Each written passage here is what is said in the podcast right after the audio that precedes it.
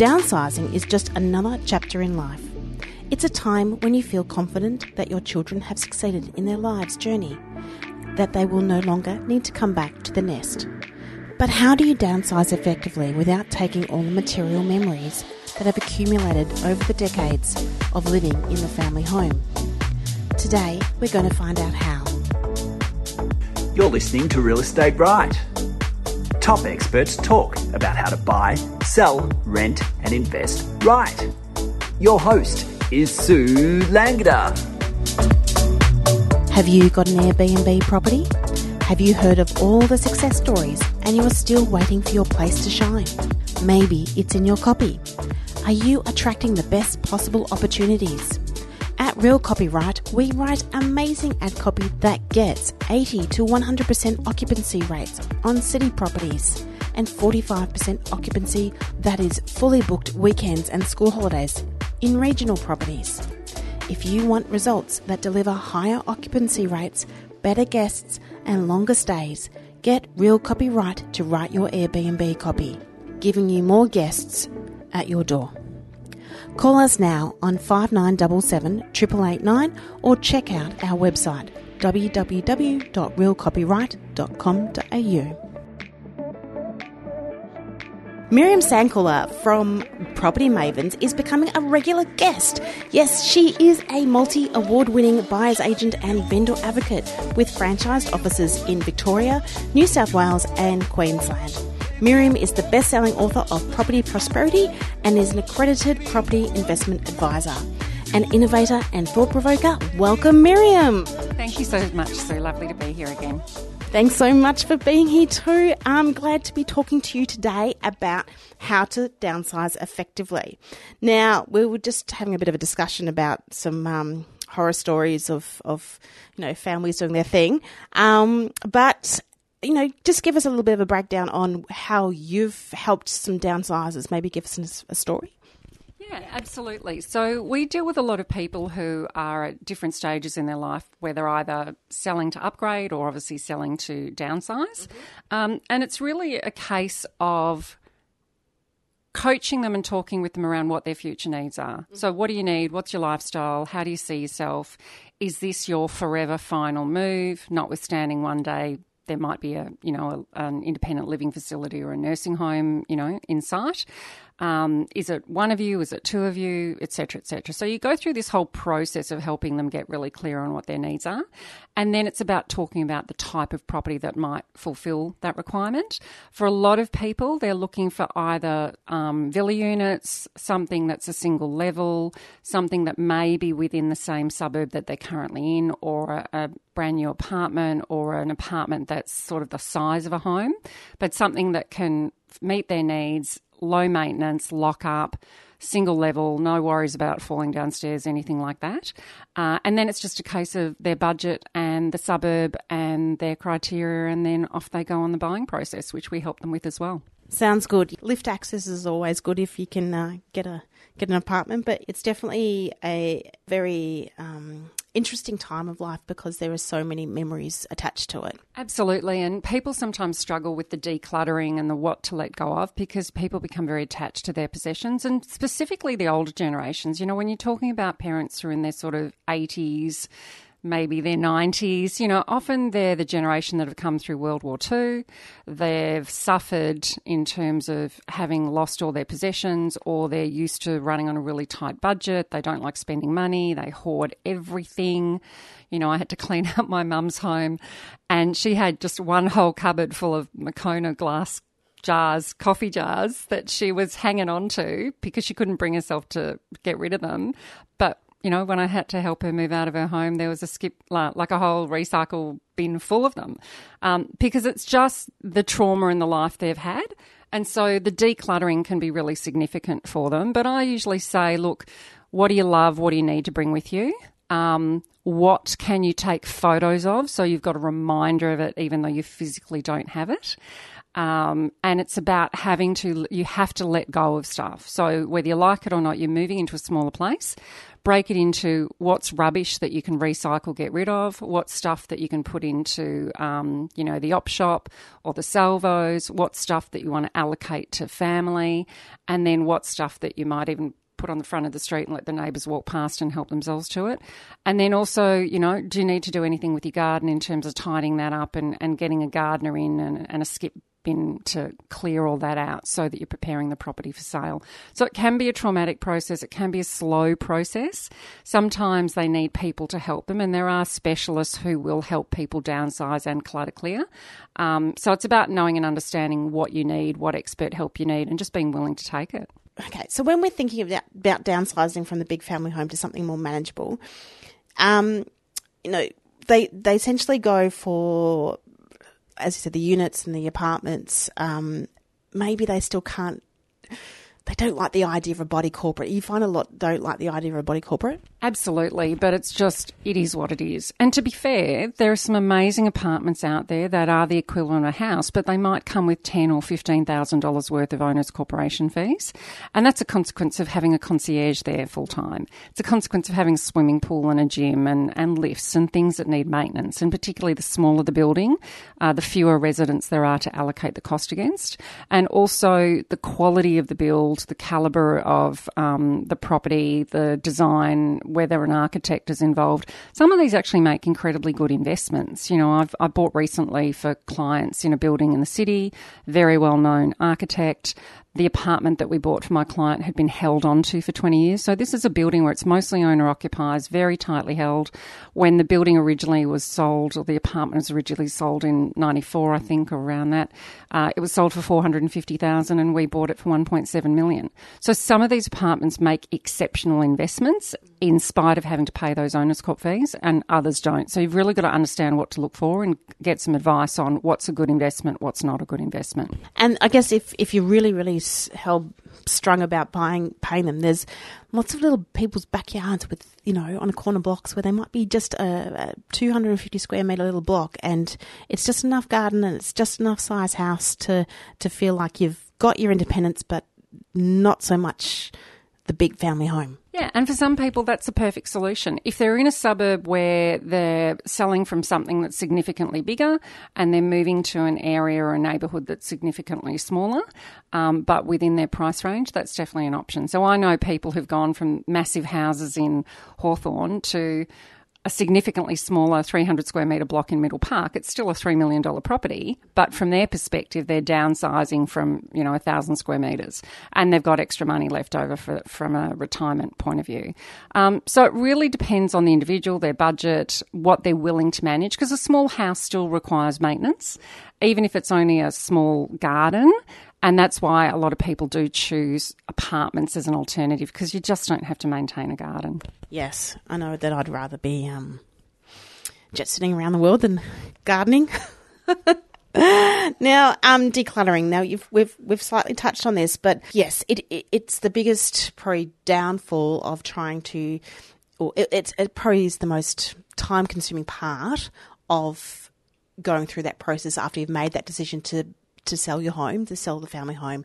Um, can you just go through some of the processes that you've been through with with telling people how to declutter effectively? Yeah, well, as I said, some people are very reticent to do anything in a hurry. Mm. They want to take their own time, uh, which means they're sort of putting the brakes on a little bit. They've come to the conclusion, but they're still emotionally struggling with it. So they want to, you know, take their time to do what they need to do, which means they're not in a hurry and nothing's going to happen quickly. So that's where you might bring an expert in to help you.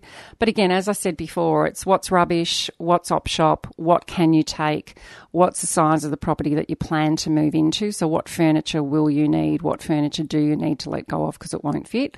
Alternatively, you can put stuff in storage, but that's just potentially going to cost you thousands of dollars a year to have stuff in a box that you may never see again, that your family are just going to have to go through and sort out down the track that may inherently not have any value to them and they're going to get rid of anyway.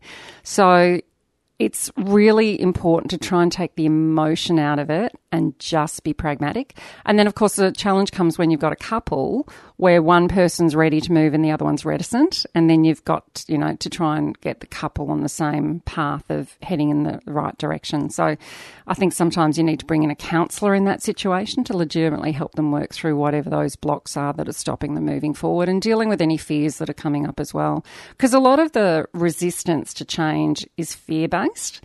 And if someone's moving from their home to a, an independent living unit within a, a, retirement village that may or may not have a nursing home there, people have got a perception that it's this horrible lifestyle that they're going to be living. But I would honestly encourage them to go and look and investigate and see if their friends are in any of these places and really understand that some of them are exceptional facilities. And once they do that, then it literally can make the decluttering easier. Yes, I know. Um, like I'll, I'll, I'll dob my mum in for this, but she's probably got about I don't know, six different types of crockery sets, and each one represents a different era. And she holds on to each one. Like, who cares if they're chipped? Who cares if, you know, but they, they mean something because of each era. But it's like, okay, think about how much entertaining are you going to be doing in your little place? Are you going to be having the 20 people over for Christmas dinner or not? So you know, as you said, be pragmatic about those sort of things. Yeah, but you can also pitch it to them that, um, yes, be pragmatic, but these are collectibles now, so you might be able to sell it and make money. You might be able to donate it to a vintage shop where there are people who will love it like you do and they'll respect it like you do, and it will live another life yeah. rather than just um, putting it, you know, into a skip bin or donating it and not knowing where it's going. So it's just about again telling them to be pragmatic and pick your favourite, and then let's find someone else who's going to love it, or a vintage store who can, you know, send it to another home, and you know it'll be taken care of. Yeah, there are probably some good questions there. Yeah, and I guess that's the you know you've got to pitch it to them properly. Yeah. Pitch it to them so that they know that their stuff will enjoy that, you know, next chapter in somebody else's kitchen. Yeah. Mum, if we can find someone who's going to love this crockery like you, would you be willing to let it go? Yeah. Okay, let's look at a vintage shop. Let's see if we can donate it to someone who's willing to help someone else find it and love it. Let's send it to an op shop. Let's find a way of sharing it with someone else so it's got longevity.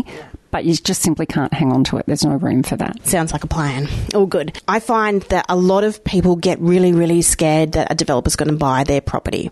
So what sort of conversations should we have there? Well, it just depends on what their property is, where it is, the condition that it's in, have they maintained it, has it been renovated? So if it's a really old home, on a significant block of land that's had no maintenance whatsoever and the thing's fallen apart, well, chances are it probably will be a developer. And there's nothing you can do about that because the property hasn't been maintained. And I suppose you need to talk to the family about the fact that, you know, someone might develop it, but the house in the condition that is is in isn't habitable and it's not safe.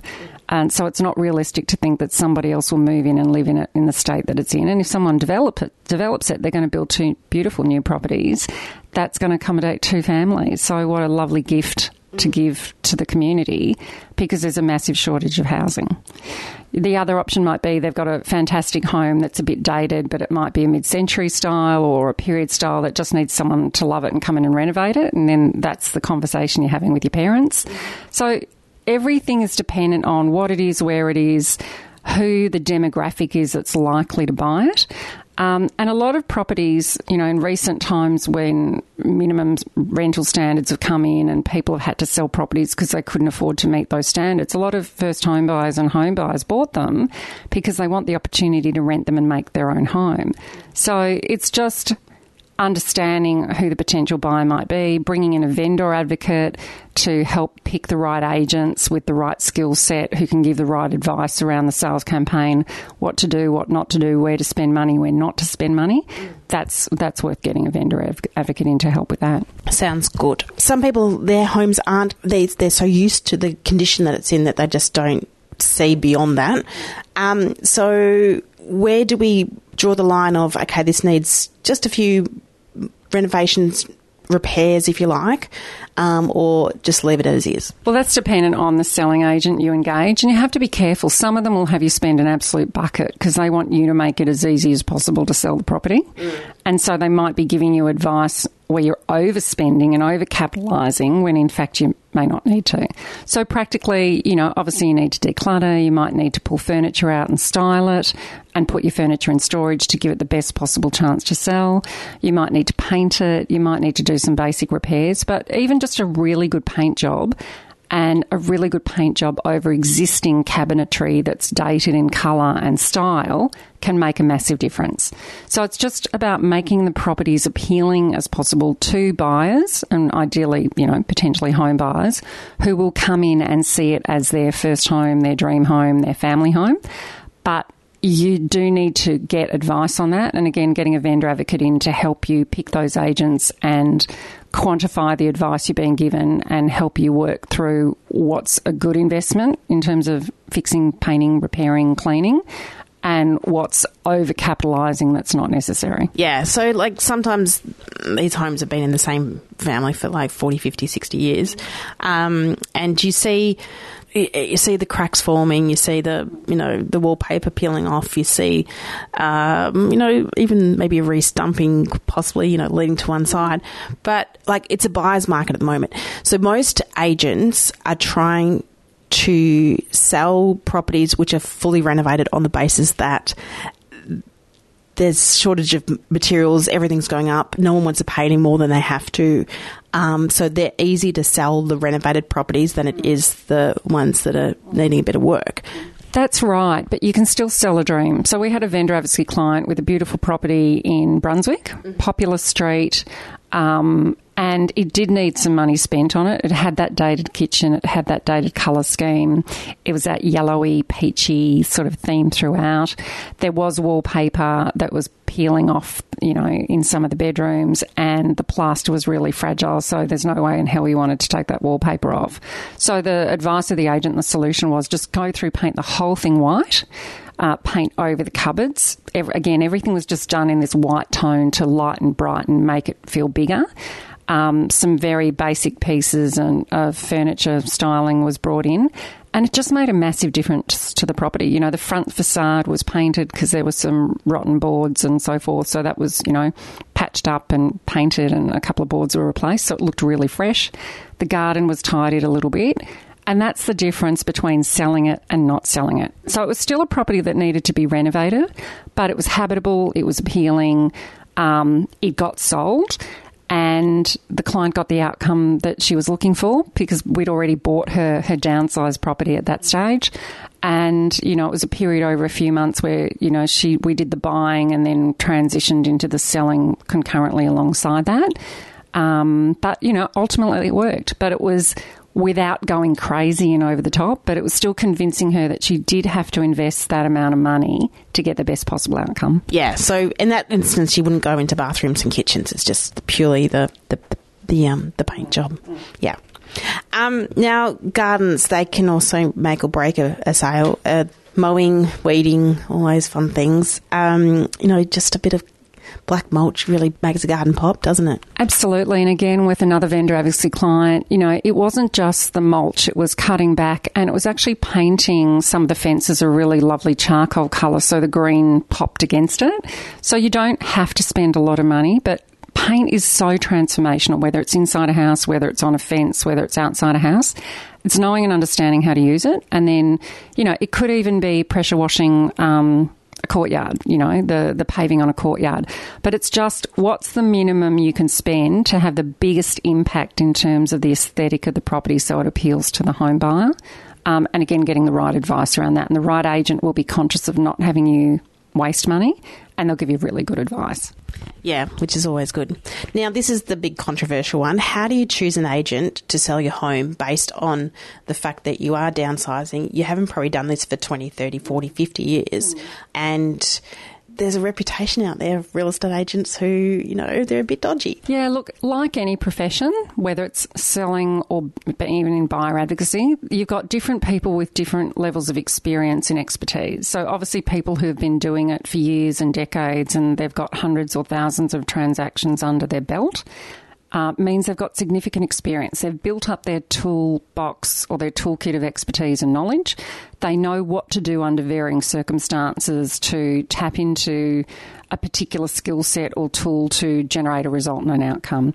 So everyone's going to have a great sales pitch and everyone can talk about the results they've achieved.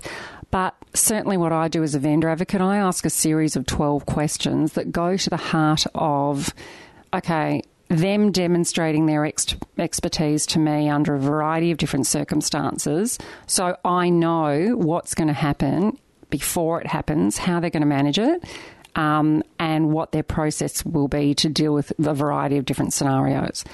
And so it's during that process that I can help ascertain who's the person that's got the skill set so that if there's one buyer and one buyer only, because in some manner the property is compromised and it's not going to fly off the shelf, who's that one person that's got that skill set that can handle that one buyer and get the outcome?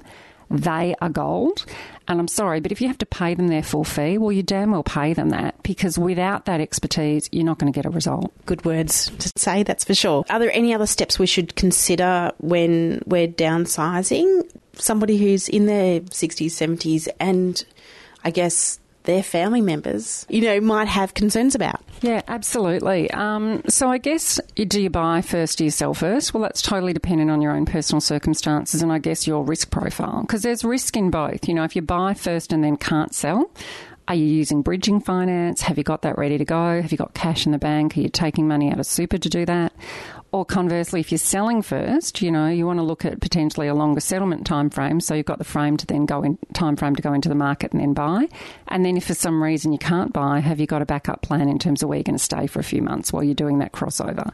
So everything depends on the individual's circumstances, budget, access to cash, access to borrowing. Um, as I said, whether it's cash in the bank, super money, whatever the case may be. So those things are risks that need to be ascertained and considered. Um, obviously, family can get involved and take over. Um, and that can be fraught with all sorts of danger because everyone suddenly has an opinion, everyone else is suddenly an expert. Kids want to, you know, have their five cents worth, and it can actually derail the process because people can suddenly compete because they see their inheritance um, you know, being sold in front of their eyes and they want to make sure mum and dad get the most amount of money because that's their inheritance. And I've had situations where, you know, I, I had a financial advisor refer clients to me. They'd already spoken to an agent. The agent had absolutely overquoted to get the business, and I highlighted that to them and I showed them evidence to support that they understood where I was coming from. They engaged me, and then all of a sudden, one kid's come in and taken over, and you know, got their best buddy or somebody involved, and, and all of a sudden it just turned into this absolute nightmare. And I was evil because I was trying to do ABC, which was beyond me. But, you know, the irony was, lo and behold, they ended up selling it for exactly what I said it was worth in the first place. And I proved myself to be right, even though I was made out to be doing the wrong thing because, you know, they wanted to hear what they wanted to hear rather than hear the truth. So it can get really messy when others get involved. Um, and it's really important to. I suppose when families going on that journey, they need to obviously be clear about if they're including family in it or not.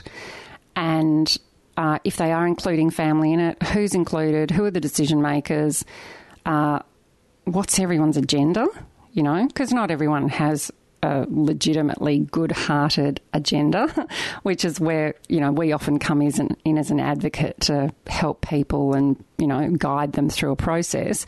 So it's really getting clear about how that's going to work, who's involved, who has ultimate say, and then of course it's a whole different kettle of fish if you've got parents that are um, incapacitated and can't make decisions, and someone's got a power of attorney. And look, I've, I've been through that with both of my parents. I've been a power of attorney for both of them as they've gone from their own home to independent living to nursing home.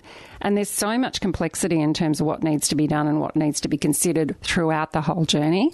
And you know, you you're responsible for making really significant decisions for your family, and you really want someone who is going to advocate for your parents and protect them and make sure that wherever they're going to and whatever environment they're in is going to meet their needs and it's going to be a pleasant environment for them.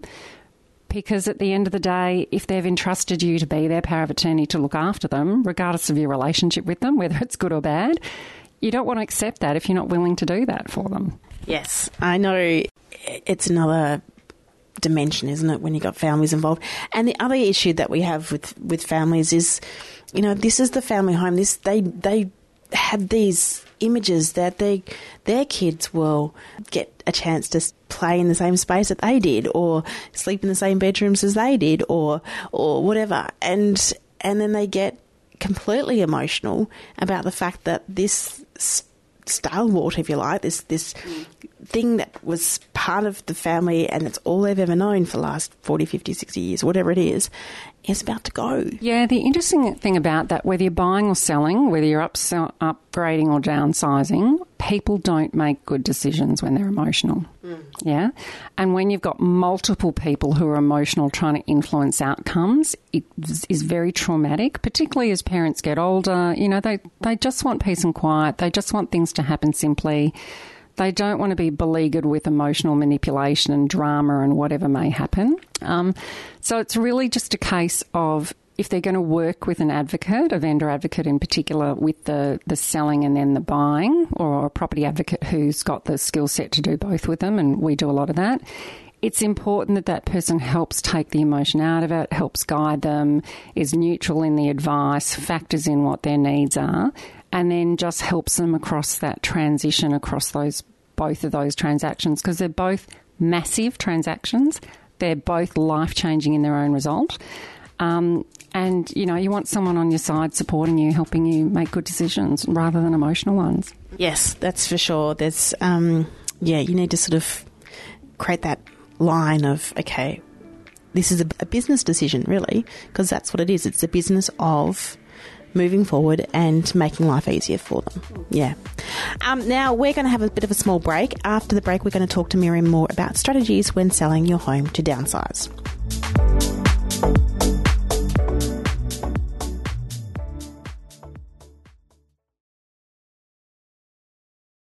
You're listening to Real Estate Right. I'm Sue Langada, and we are talking to the lovely Miriam Sandkuhler from Property Mavens about how to downsize effectively. So, Miriam, some downsizers need a deposit for a retirement village or nursing home. So, if this is the case, and it usually happens after a fall or something that, you know, and the family goes, we can't have mum living by herself anymore, we can't, you know, and it's, it's a very um, quick decision and but we need to free up some equity really, really quickly. Now, what selling method should we choose if we have um, if we've basically chosen our nursing home and we need to get that deposit? So, most facilities, firstly, you're not buying uh, a room or a unit, you're buying uh, a license to occupy that. So, it's not a title, it's a license. Most facilities will enable you to put a small holding deposit down, and then effectively you can move your family member into that facility, and then you're just paying interest on the balance owing until you have the funds available to pay it down. So, first and foremost, you can act quickly if you need to under those circumstances. And then the method of sale will be totally dependent upon the market conditions at the time, the property, the location, the buyer appeal, um, uh, whether or not any works need to be done to it. Um, and all of those normal considerations have to be taken into account. So, the best thing is to do the research, get your family member into the right facility first um, then because that's a lot of work in itself. You know, there's a lot of competition for a lot of places now, and you might be putting in 5, 10, 15 applications, you just never know.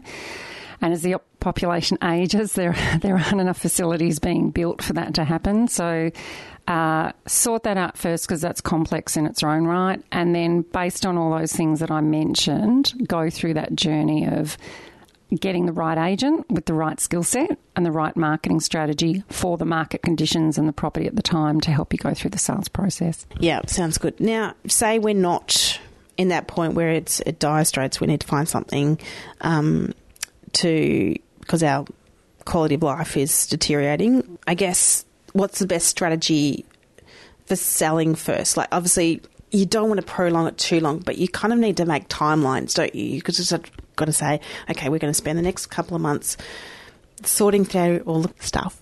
Um, we need to get that agent happening. Does it give us some ideas or talk to a few? Yeah, so again, you, you're getting a few agents in to look at the property, to give you an appraisal. You have to be aware that no one's overquoting to buy the listing. that happens all the time. You know, I'm dealing with some vendor advocacy clients now where they had a local agent came in, he significantly overquoted to get the listing and gave them a really cheap fee.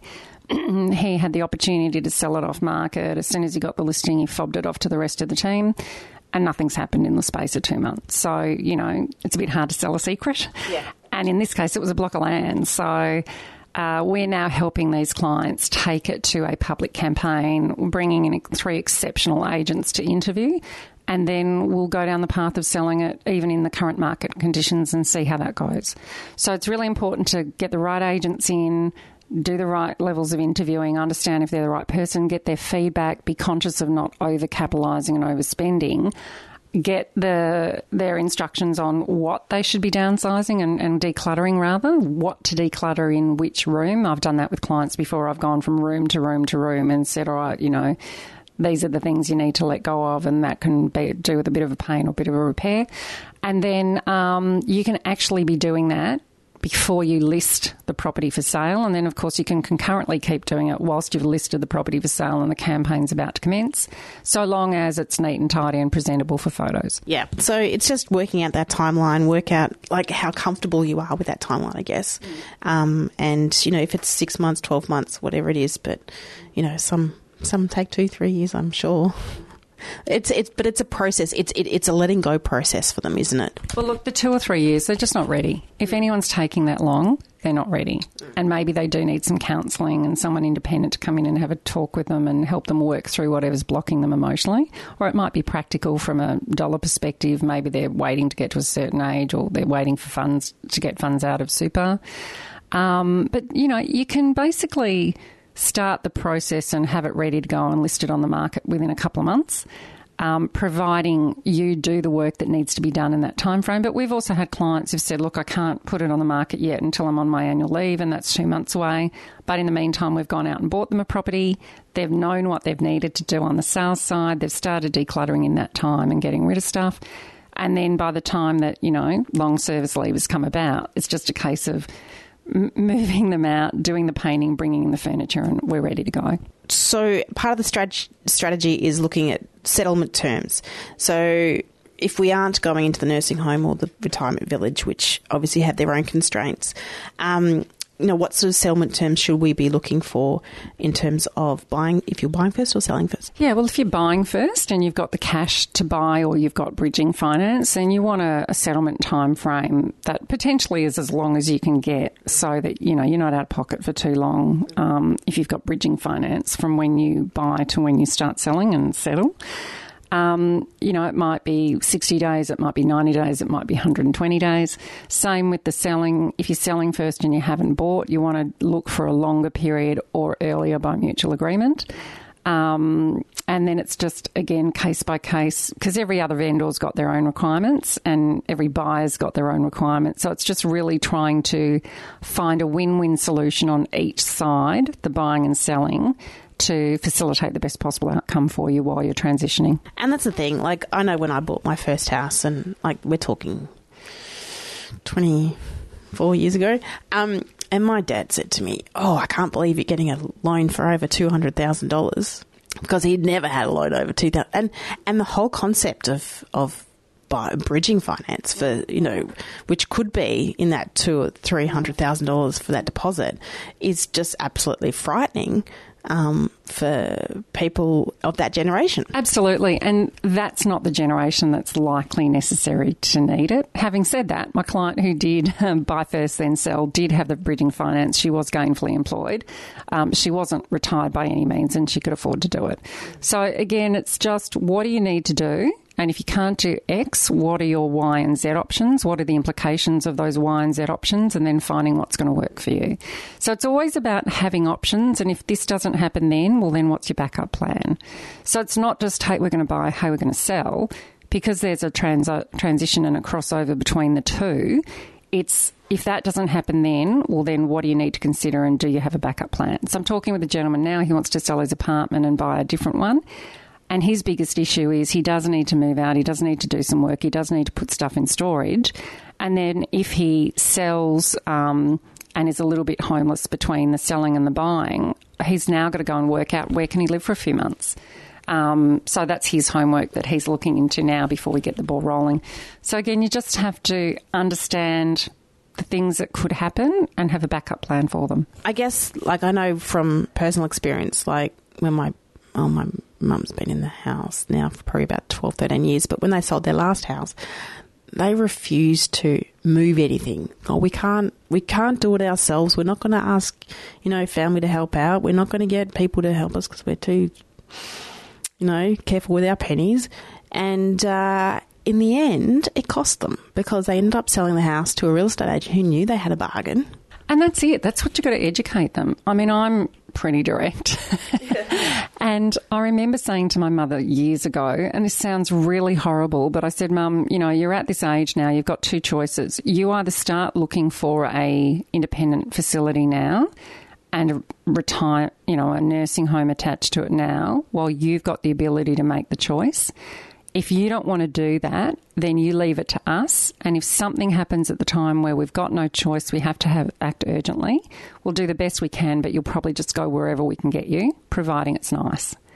And she looked at me mortified. I said, Mum, they're the two options. You take responsibility and you do it, or this is the consequence and this is what we'll do but we're going to come from a position of urgency rather than taking our time and doing research. And, and you're putting us in that position by not taking action yourself. So it's up to you. And look, fortunately, we got an amazing place, managed to look after her, you know, because I'm buying property all the time and you, used to making, you know, fast decisions and, and doing research and things happened really quickly and, and it was all sorted for her and, you know, went to Queensland, cleaned out her place, put it on the market for sale and three months later it was all sort of resolved. But um, yeah, you just have to explain carefully to your parents, you know, do you want to spend the money to pay a removalist $1,000 or do you want to lose $50,000 on the sale? Because they're the two options. Which one would you like? Like literally, keep it simple. That's the conversation. It might smack them in the face metaphorically, but if they don't get the consequence of their actions, then they will pay a significant price, exactly like you've described. Mm. But at least you give them the option, you forewarn them, and then if they ch- don't choose the option that's the better one, then at the end of the day, they can't complain about the consequence of a bad decision. Are there any other key things that you should that you find downsizers have trouble with when they are looking at selling? Yeah, people load an emotional premium into the selling price that they want. So they, they put they have an emotional attachment and they add an emotional loading to the purchase price of the property. Sometimes to self sabotage the sale because they can't quite let go. And other times because that's just human nature. You know, they're always going to see their properties being worth more than something else in the street, even though the other one can be a standout by comparison and legitimately worth more money because they apply this attitude of, well, hey, this property's got all this and I've lived here for this long, so automatically, you know, I want X before I leave. The biggest issue is people will often kill the sale by pricing it according to what they want or what they need rather than what the market's willing to pay. So I work with buyers and go, what you want to pay is irrelevant. If you don't meet the market, you won't buy. And then when I work with vendors, it's a similar thing. What you want may not be where the market's willing to go. And if you're not willing to meet the market, then quite frankly, you've made a decision not to sell. So I had clients that I worked with over the last 12 months, and where we started, the market was high, and then progressively six months later, the market had significantly dropped by 200,000. They were still at where the previous price was. Um, the agent and I made it very clear that the market was not there. We put it out to um, a pre market campaign. Uh, got buyers through. All the feedback came in exactly at the price point that we said it would be, and they consequently decided they weren't selling at that price. Which is their decision, but then I consequently terminated our agreement because it's like there's no point me helping you. You're not going to meet the market. You're not going to take advice. You're obviously not genuinely interested in selling. So, all the best. I'll leave it with you. Yeah. You know, because I can't add value when someone's not willing to meet a market and they're not going to sell if they don't. So it's just a waste of people's time and energy. And I feel sorry for the agent because I'm more than happy for the agent to continue dealing with them and hope that he eventually gets a listing, but he needs to manage them. And, you know, I'm, I'm happy for him to do that. But there comes a point in time where you've got to, you know, cut the um, cut the cut the cord and let people live with the consequences of their decision if they're not being realistic. I'll tell you a story about a um, house I did in Hampton East. It was one street off Nepean Highway, and it was actually in an activity zone. And the lady had been there for 35 years and very very house proud. Um, Pre renovated 15 years prior, and believed that the house was suitable for a family, only a family would buy it. Why are you selling? Oh, because they're putting a 10 story thing across the road. Well, if this is an activity zone, guess what? We should probably appeal to those developers who's going to be, no, no, no, my house is too good for that. And she did not let me put in what zoning it was in. She wanted a family. I said, well, you know, we can also appeal to a developer who can see that it's, very rentable now while they go by property house next door, the house next door, that house next door, to that. What you know, while they're waiting, it's called land banking. Oh no, no, we can't go there. And I talked to the real estate agent about it, and I said, look, you know, it's she's just not giving herself the best benefits for this property. And she goes, look, I know, but she just won't let go. And look, you know, sometimes you can't help someone help themselves. Mm. You can educate them, you can guide them. Um, I don't know. Did she end up selling the property? I haven't looked that up. Yeah, and it's the same thing. You know, it's like we work with buyers and you can give them all the advice in the world, but if they don't take it and they miss out on the first one and they realise they should have taken your advice, usually they'll listen second time round, um, which is unfortunately a waste of their time. And, and, they've missed a potentially better opportunity. If you have a, a vendor who won't listen in terms of who the target market is, chances are they'll put it to market and won't sell and they need to revisit it or change the copy or hopefully they haven't burnt the opportunity because you know you get one chance to put it to the market first and f- foremost. If it sits around it goes stale. Um, and so what she was effectively doing was taking away the selling agents toolkit to sell the property because she had a fixed idea who was going to buy it. And if she was then going to base a decision on selling based on it had to be a home buyer, then of course she's restricting the capacity to sell it even further. So sometimes they're just not a good client. No. Yes. Anyway, well, thank you so much, Miriam. Um, if real estate right listeners want to get in touch with you to use your services for any either vendor or buyer advocacy, how can they contact you? Absolutely. So the website is Property Mavens, M A V E N S dot com dot au. We offer free consultation, or you can ring on zero three double nine double eight double two double six, and we have Mavens throughout Victoria, New South Wales, and Brisbane, so we can help help listeners across those three states with buyer and vendor advocacy services, um, helping people buy and sell so they can seamlessly move forward into the next chapter of their lives. Beautiful. And do you have a bit of a give, uh, giveaway for us as well? Absolutely. I'm going to give you uh, another three copies of my best selling book, Property Prosperity. So um, you'll have those hard copies with you so people can um, obviously try and win those. And we'll have all the details on how to win those on our social media and in our show notes. So thank you so much, Miriam, for being on our show. Thank you. It's been lovely to be here again. Now, next week we have Jade Carberry from First National Melton to talk to us about how to inspect a property on a time limit. With rental inspections 15 minutes and houses for sale around 30, it doesn't give you a long time to make a life changing decision. So, download next week to find out how to be more effective in your inspections. Real Estate Right is brought to you by Real Copyright one of Melbourne's leading real estate copywriting services. This podcast is produced and written by me, Sue Langada, with the help of our social media expert, Jade Bomanis. We would like to thank Podbean for distributing this podcast, Zoom for the recording, Premium Beat for our theme music, and Francis Morello for our introduction. We would love for you to rate and review our podcast on Apple Podcasts, Spotify, Podbean, or on our website realestateright.com.au. Thank you for listening to Real Estate Right. It's where buyers, sellers, renters, and investors get their real estate right.